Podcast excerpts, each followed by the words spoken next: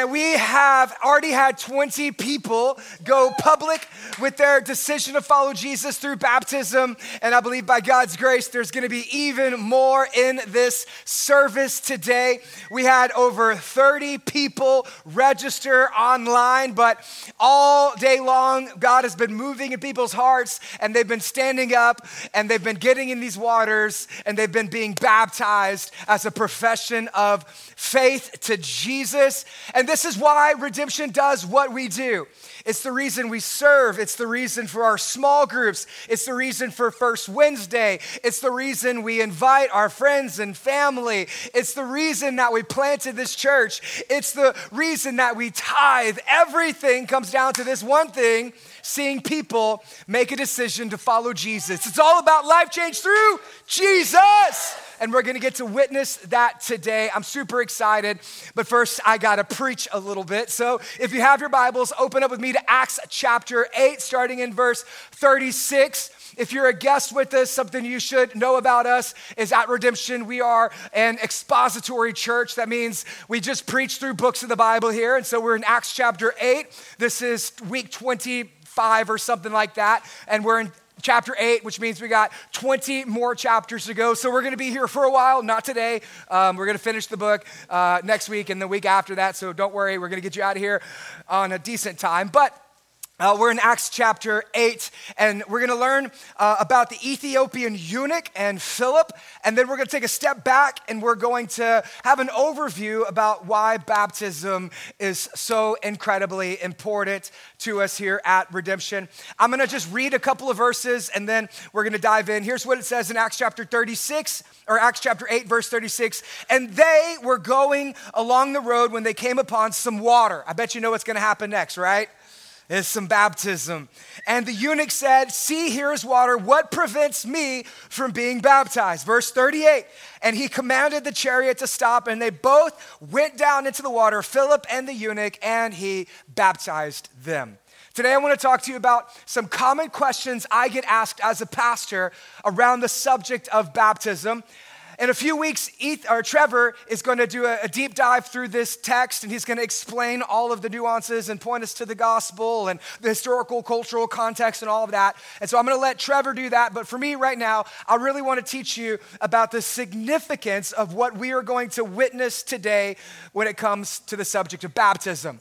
One of the best illustrations I can think of about baptism is it's kind of like the wedding ring of the Christian faith. So, this is my wedding ring. It was easier for me to take off 15 years ago, but um, uh, not so much anymore. Uh, baptism is like the, the wedding ring of the Christian faith. It reminds us of the decision we made. More than that, it reminds us of the vows that we took. It reminds us of the covenants that we've agreed upon as we entered into that relationship. And so, whenever a person is baptized, it's like they've made a vow, and then there's the exchange of the rings. Those who are getting in the water today, they've made a vow to enter into a relationship, a covenant relationship with the Lord Jesus, and then it is evidenced by their baptism. In the same way that a marriage is evidenced by the wedding ring. Now, some people would say I don't need to be baptized in order to be saved. No, but you also don't need a wedding ring to be married. But if you don't wear one, I have to wonder why. I have to wonder why, where's your loyalty? Where's your commitment? Where's your devotion?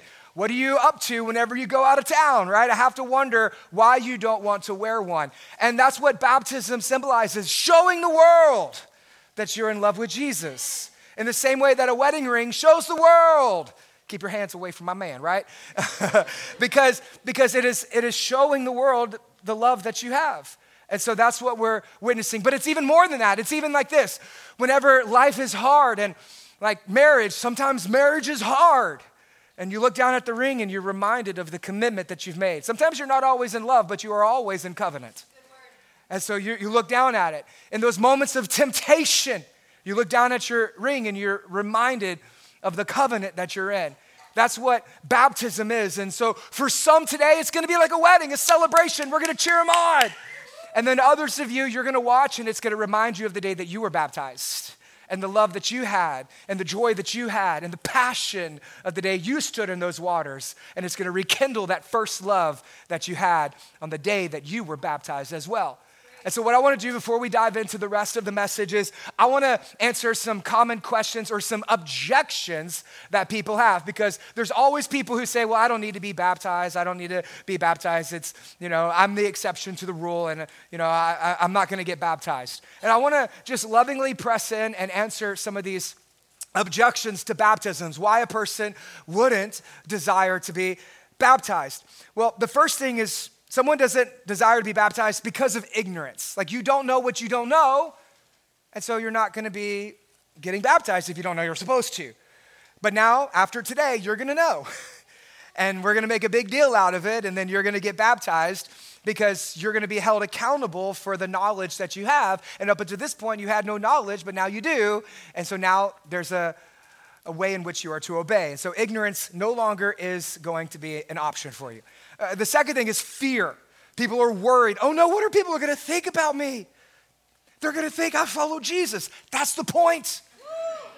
You're like, what if people, what, it's gonna, uh, what if people judge me or think negatively about me? Or what if I, it affects my reputation or, or relationships that I have? Listen, no one is more important than the someone who died for you.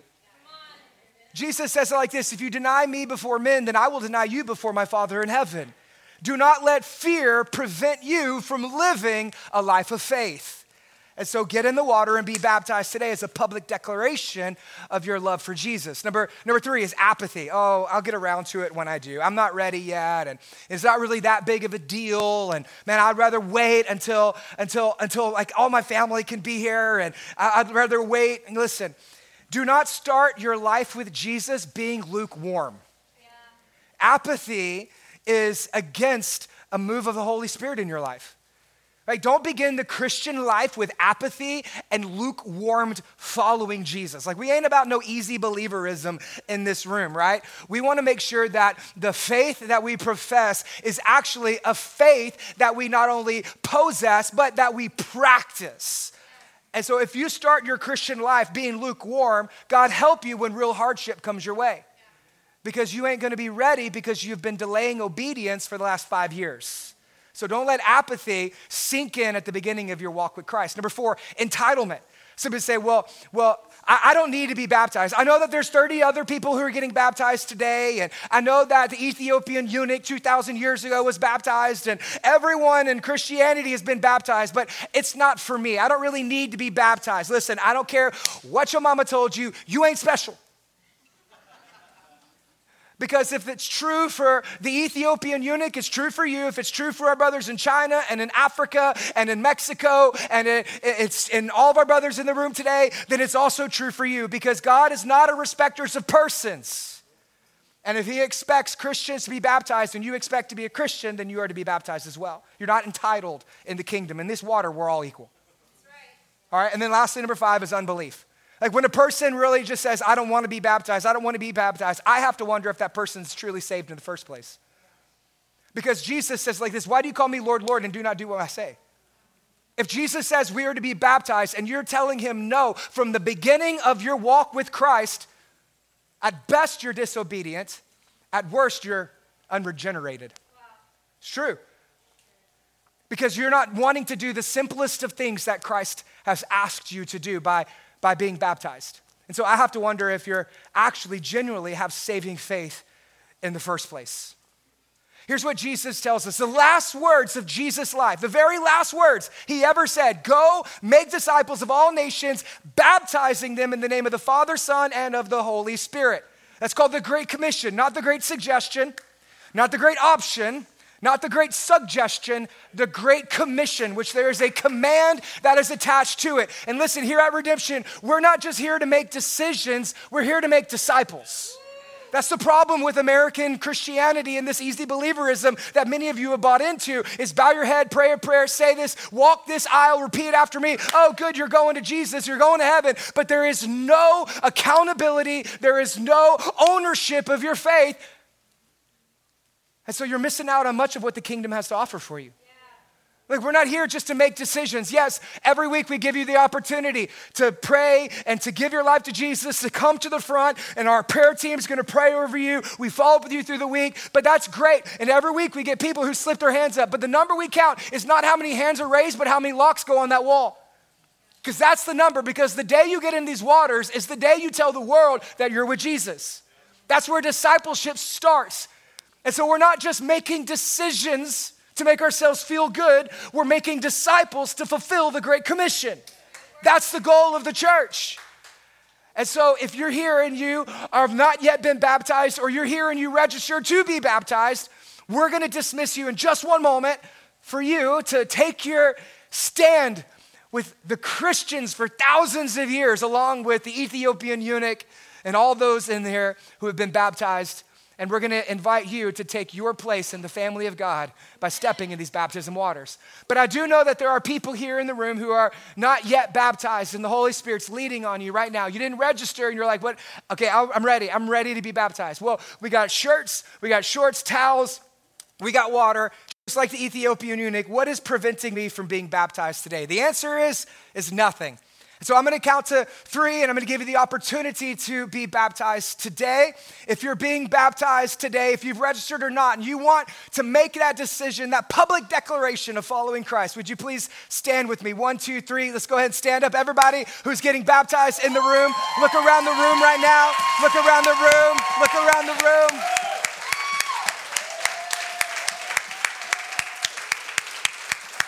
Anybody want to join them? You guys are dismissed. Go ahead and get changed. Let's give it up one more time. Anybody want to join them? Jump on in. Jump on in. Come on.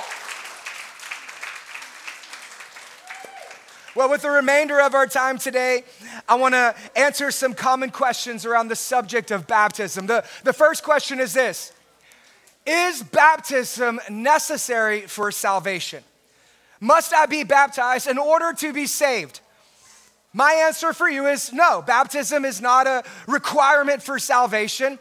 Here's what the book of Ephesians says We are saved by grace through faith, not by works. So we're not saved by our works, we're saved by God's grace. But the very next verse says that God has created good works for us to do in Christ Jesus. And so we show our salvation through our works. But we're not saved by our works, we're saved by God's grace. So put it all together as this is that baptism is not a requirement for salvation, it is evidence of salvation. Jesus tells us that because we love him, we obey him. We don't obey so that way we love, we, uh, love, we obey because we have been loved. And so you're not required and some people say, well, I'm not required to be baptized, so therefore I'm not going to be baptized. Do not think that you're just going to get to heaven by the skin of your teeth and do the bare minimum to follow after Jesus. And so, why would you want to start your Christian life on the wrong foot? If it's going to be a journey of following Jesus, you want to start off on the right foot with the right step, heading in the right direction. Baptism follows after belief. Here's what we read in Acts chapter 2, 38. And Peter said to them, Repent and be baptized, every one of you, in the name of the Lord Jesus, for the forgiveness of your sins, and you will receive the gift of the Holy Spirit. Here's what we notice is that belief precedes baptism, or baptism always follows belief. That we believe first and then it is evidenced by our baptism. It is the first step when it comes to following after Jesus. I've been reading through the book of Acts, getting ready for this, and here's what Peter says on Pentecost Every single one of you, y'all need to repent and be baptized. And 3,000 people were added, baptized to the church that day. 22 times in the book of Acts, baptism is mentioned. And every single time, the moment a person believes, immediately following, they were baptized. There was no delay, there was no waiting, there was no six months or ceremony. They believed, and then boom, they were in that water getting baptized. And I believe the reason is this it's because delayed obedience is disobedience. And the longer we allow you to be disobedient, the harder it's going to be for you to hear the voice of the Spirit leading you throughout the rest of your Christian life. Because you have started your journey of faith in disobedience. And now, until you take that next step, it's going to be hard for God to continue to lead you. And so baptism follows your belief, but at the same time, it is necessary as we live out our Christian life. So, am I required to be baptized in order to be a Christian? The answer is no, but you don't need a parachute to jump out of an airplane, but it sure does help, right? And so baptism follows after belief. It is the evidence of your salvation. The, the second question is this is what is the meaning of baptism? Romans 8, Romans 6 3, one of the clearest indicators of baptism in the Bible, it says this: Do you not know? That's the first thing. Some of the people are ignorant, they don't know. And so Paul's going to tell them because ignorance is not a reason for you to not be baptized. Here's what he says Do you not know that all of us, how many of us? All. Right? Do you know what that word is in the Greek? All. Not almost, not some, not most. All, that's including you. All, every Christian has stepped in the baptism waters. Do you not know that all of us have been baptized into Christ Jesus. We're baptized into his death. We were buried, therefore, with him into the baptism of death, in order that just as Christ was raised from the dead by the glory of the Father, we too might walk in the newness of life. So let me show you what baptism is, because some people might be wondering, like, why water? Why under the water? Like, why any of this? Let me say, first of all, baptism is by submersion. The word baptize is baptizo in the Greek, and it literally means to sink, to immerse, or to plunge. So the word would be used for ships. Like when a ship sank in the ocean, they said that ship was baptized. So it's not sprinkling, it's not, it's not sprinkling or dripping or pouring or like our Methodist friends, they shoot them with a water gun. I'm just kidding, that's not true. Um, what it is is is is it's a full-on submersion. So baptism is to be underwater submersion. That's how the Bible portrays it. Even then, the Ethiopian eunuch, when he's baptized, what do we see? It says they went down into the water. Like, so it's under in the water submersion. And here's what it symbolizes the death, the burial, and the resurrection of Jesus. Here, here's what he says that there's the death, your old life is buried in that watery grave and then you've been resurrected into a new life. The old is gone and the new has come. Your sins are washed away and you've been raised into a newness of life. The death, burial, and the resurrection of Jesus. Mind blown. Some of y'all probably didn't understand that, right? It's identifying that Christ's death is my death, and now Jesus' life is now my life. Here's how we would say it it's an outward sign of an inward change.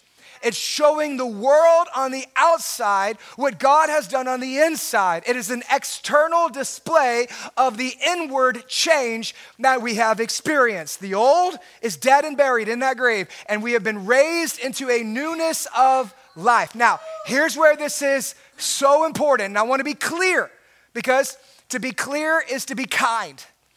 And I have seen so many people get into the baptism waters thinking in the moment that it's a superstitious thing, or maybe it's a, a, a, good luck charm, or maybe if they do this, then, then God will be pleased with them, or it would offer some sort of protection over their life. Can I just tell you that is a false doctrine?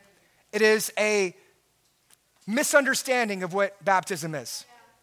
Straight up. Here's what baptism is it is a clean break. I told you at the beginning, it's like a wedding. But it's also kind of like a funeral. It's a funeral in saying the old self is dead, gone, and buried. And the new life is beginning in Jesus. So, what does that mean for us practically? I want you to know what you're getting into when you get into these waters. As you step into these waters, what you're saying is you are repenting of your sins. What is repentance?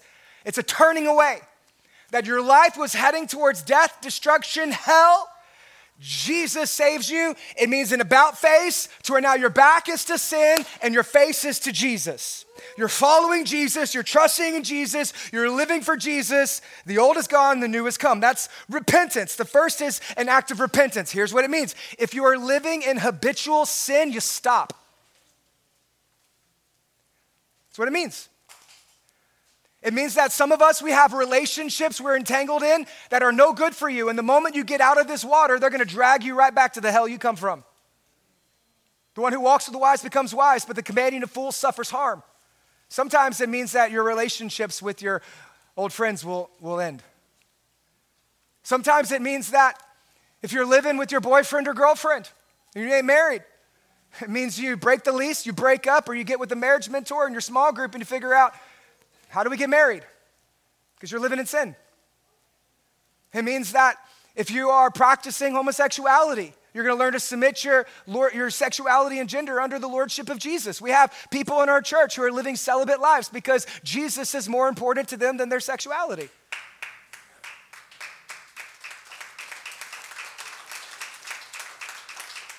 It means if you're running around on your wife, you're going to repent and you're going to get in some counseling.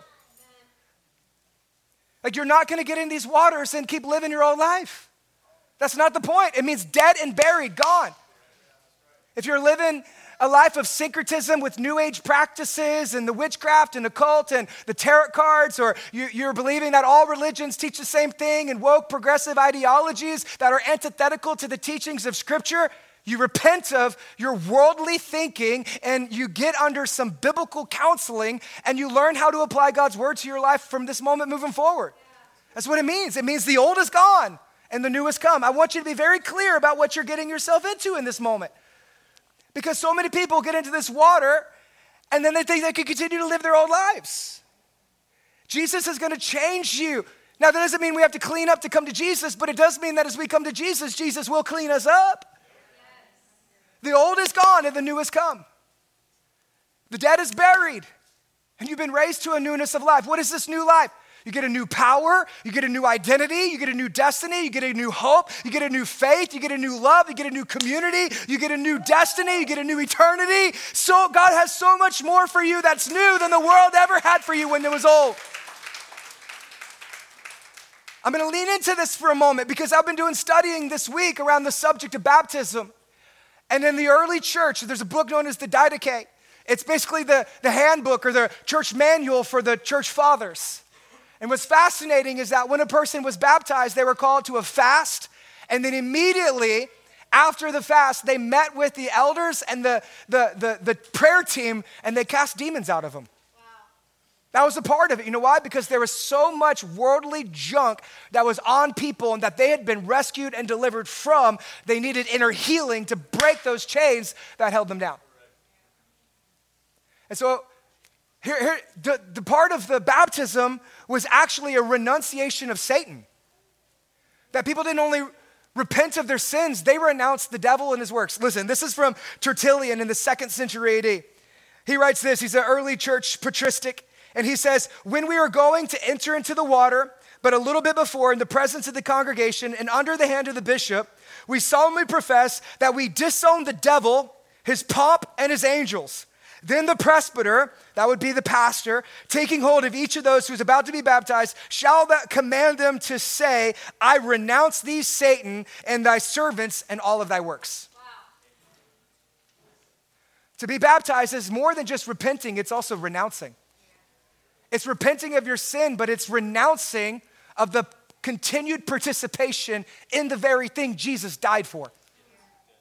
And so when you get in these waters to be baptized, yes, on one hand, you're repenting of your sins, but on the other hand, you're renouncing the works of the devil and all of his demons and thy effects. Are you prepared to be baptized? Do you know what you're getting yourself into when you get into these waters? Because a lot of people don't. They get in the waters, they're baptized, and then three months later, they're back to living their old life. And that's not what we're about here.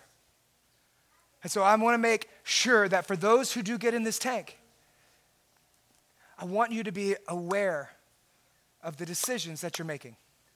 Just like the old song that says, I have decided to follow Jesus. The cross before me, the world behind me. Though none go with me, will you still follow? Will you still follow after Jesus?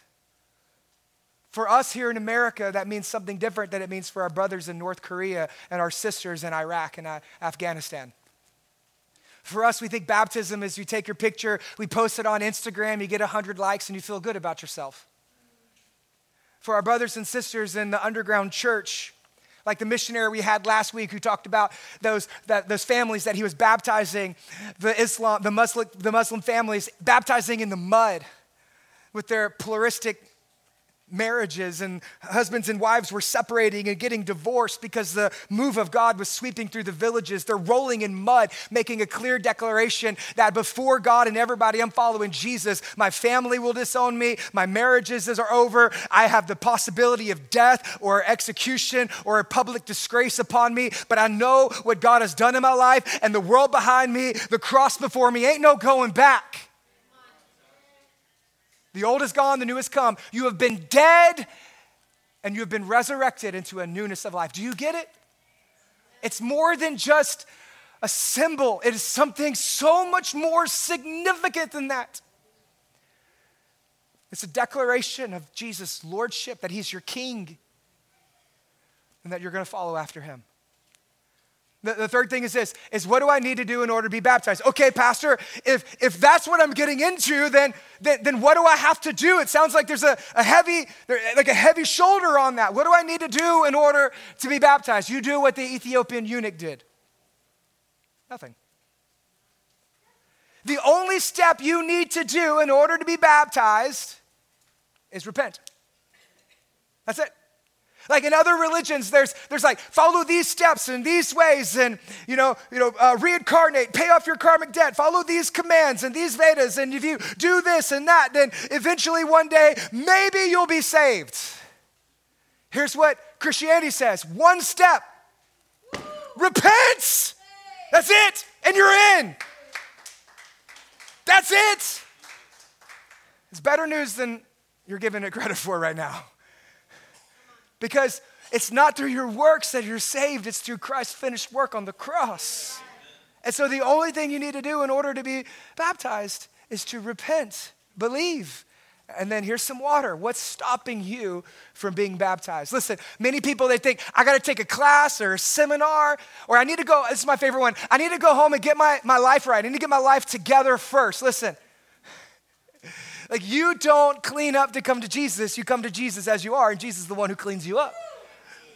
Right, Jesus will love you the way that you are, but he loves you too much to leave you the way that you are. He will change who you are because that's just who he is. And so you don't have to do anything in order to be baptized. We'll figure the rest out on the back end. Here's how we would say it is that baptism is the starting line, it is not the finish line. It's the beginning of a life with Jesus. It is the first step in following after Jesus. It's not the end all be all, it's just the beginning. Just like my wedding day, the day I got married was a great day, but the most important day of my marriage is today. It's the way I love my wife today. It's the way I serve my family today. It's the, it's the way in which I live out my covenant relationship today is the most important day of my marriage. And the last day is the day that counts. It's not how it begins, but it's how we live every day after that moment. It's just the starting line. And so, for those of you who are struggling with addictions, guess what? Hey, we're gonna help you break those addictions in Jesus' name. For those of you who are struggling with greed or gluttony or alcoholism or drug addiction, man, we got, we got a, a prayer team that's gonna pray for you. We got resources in the community to get you the help and the accountability that you need. We got small groups that are gonna walk with you. For those of you who are divorced and your marriage is completely falling apart and you need some grief share, some counseling, we got teams that do that for you. For those of you who have been cheating and running around on each other, I've seen marriages totally reconciled, restored back into loving relationship with God down in these altars, and husband and wife baptize one another. That's what our God does. We'll walk with you through that. You don't have to have it all together. The church is here to help you, walk with you, share with you, be with you throughout the entire process. You're not going to do it alone. But my, my challenge for all of us is we need to take that step of obedience into following after Jesus. Which leads to the fourth thing. If I was already baptized, should I be rebaptized? I get this question all the time. Sometimes people come to me, and they say, every baptism Sunday, there's like a handful of people that are like, oh, I don't need to be baptized today because I was already baptized. I said, well, tell me a little bit about that. They said, well, I was baptized when I was a baby. Maybe they were baptized um, Catholic or Episcopalian, Presbyterian, whatever it may be. And I, I always understand where they're coming from. I, I really do. And as lovingly as I, I can, I inform them that they don't need to be rebaptized. And they're like, oh, thank God. I said, it's because you were never baptized in the first place. Wow. Infant baptism is not found in the Bible. The pattern we see repeated throughout the scripture is this baptism follows a profession of faith. And infants cannot profess faith, nor can they repent. Therefore, baptism is not valid. Infant baptism was created by the, the Catholic Church in the two to three hundreds as a way, because of the infant mortality rate at the time, they wanted to wash away the original sin. But we don't have to create new doctrines to be able to explain what the Bible clearly states as teachings. And so, what I would say in that moment, you had very well meaning, loving parents or grandparents. You were raised in a tradition. But we cannot allow tradition to trump scripture. And so we submit under scripture, we do not submit under tradition. Tr- scripture is the ultimate rule and authority in our life. And according to the scripture, baptism always follows belief. Therefore, I would tell you, you do not need to be rebaptized because you were not actually baptized in the first place. And so I would challenge you to do what the Bible says repent and believe and be baptized. Or what if you were like me when you were six years old, you were in first grade, and everybody signed up for baptisms, and so you got in the line and you were baptized at your church? That's what my church did. My church, I guess because they weren't baptizing any adults, they needed to get their numbers up, and so they decided, we're gonna baptize all the kids in kids' church. And I was at the age of accountability when I was in first grade, and so I lined up with all my friends, and we were all just baptized because that's just what you did when you went to first grade in our church.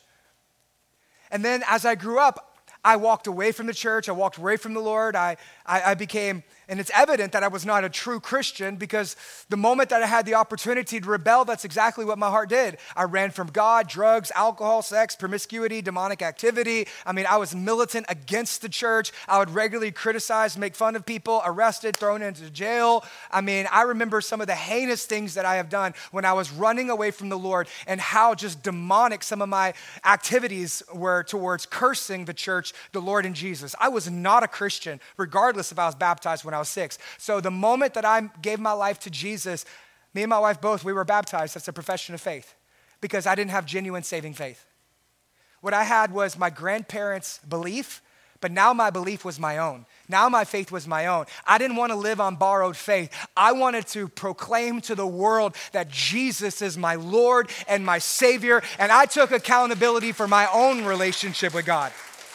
And some of you, that's where you're at in your walk with Jesus. You were baptized when you're six, but you ain't been living for God. You know that you ain't been living for God.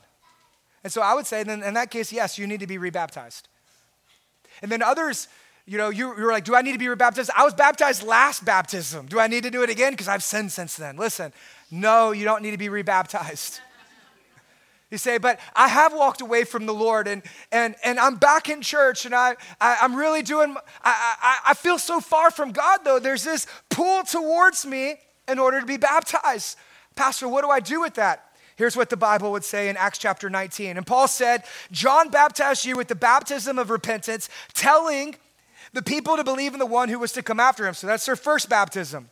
Jesus, on, hear, uh, uh, on hearing this, they were baptized in the name of the Lord Jesus. And when Paul had laid hands on them, the Holy Spirit came upon them and they began speaking in tongues and prophesying. Okay, let me explain. Were they rebaptized? Yes. Their first baptism was invalid. So they were rebaptized into a believer's baptism. But then, following that baptism, there's another baptism to come, and that is the baptism with the Holy Spirit. Some of you need to be rebaptized, some of you need to be filled with the Holy Spirit. That's what you're missing. That's what you're missing. Like, like you're like, my first step was baptism. That's great. What comes after that? Being baptized with the Holy Spirit. There is a second spirit baptism, and that longing you have, Pastor, I want to get back to that first love. I want the passion of when I first believed. Like, I'm so hungry or desperate. What's my next step? Like, I feel far from God. I feel empty. I feel desperate. Pastor, do I need to get baptized in water? No, you need to get baptized in the Holy Spirit. That's the next step for you to pray and say, God, fill me with your spirit. God, fill me with your presence. Fill me with your power. Put a fresh touch and anointing on my life. God, fill me with your Holy Spirit. That's your step. You don't need to get back in the water. You need to get in those altars and be filled with the Holy Spirit. Not everybody needs to get baptized, but everybody does need to constantly, continually be being filled with the Holy Spirit. Right. Which leads us to the fifth and to the final point is what do I do after I get baptized? Baptism is the starting line, not the finish line. It is the first step in a new life with Jesus Christ. So, what comes after baptism? 1 Corinthians 12, verse 3 says, For one spirit we have all, how many people? There's that word again. So annoying when the Bible tells me I'm wrong, right?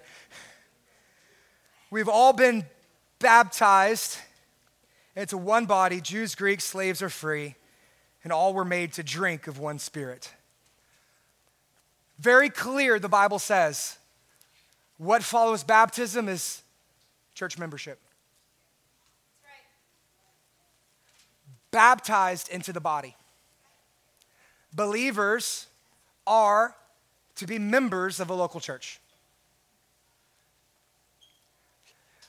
Baptism follows belief, and membership is available after baptism.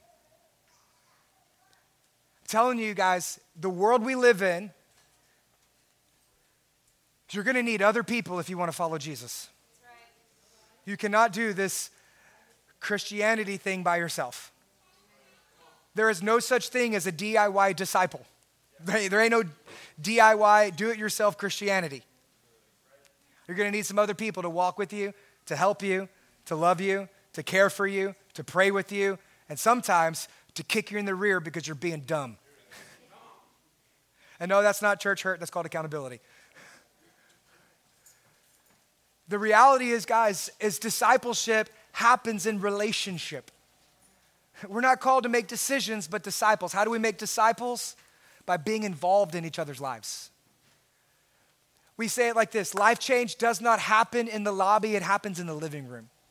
It happens when we're doing life together. Like, if Christianity for you is nothing more than 90 minutes on a Sunday, you are missing out on the fullness of the Christian experience. You're only getting a taste of what God has ordained for your life right? I mean, if, if Sunday is the only time you get to hear from God's word and be with God's people, and you're spiritually sick, you have to wonder, why am I spiritually not growing? Oh, here's the reason you're malnourished because you're only eating once a week. Like if you're trying to get some gains and you're not eating properly, what's going to happen? You're not going to grow. And you're wondering why you're not growing spiritually. It's because spiritually you're starving yourself because the only time you eat is on Sunday mornings. Wow. If you want to be, if you want to know what comes after baptism, here's what it comes it comes you being involved in the local church. That's not just my words, like Pastor, you're just trying to get me to. no, listen, I'm just quote, I'm just reading to you what the Bible says. For we're all baptized into the body. We're baptized in water, we're baptized in the Spirit, and we're baptized in the body of Christ. And so the Bible says after baptism comes the body, for you getting involved in what God is, is doing here. So, how do we do that?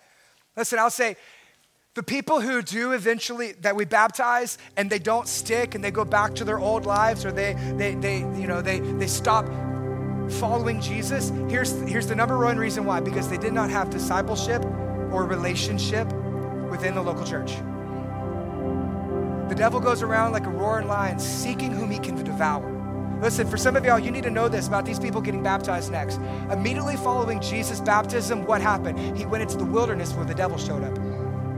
For some of you, you are like, after I got baptized, my life got difficult. Yeah, you know why? Because the devil was ticked off. Spiritual warfare comes before and after your baptism.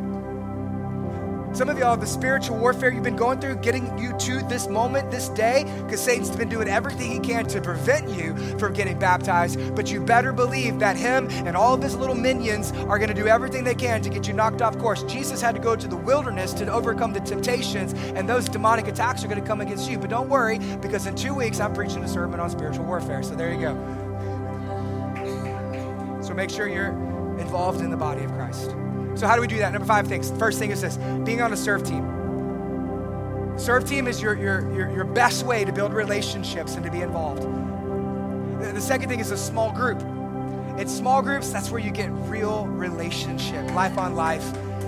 Man, you get to walk through the word, share meals, and pray with one another. You get down into the nitty gritty of everybody's lives, and it is so healing Third thing is church membership.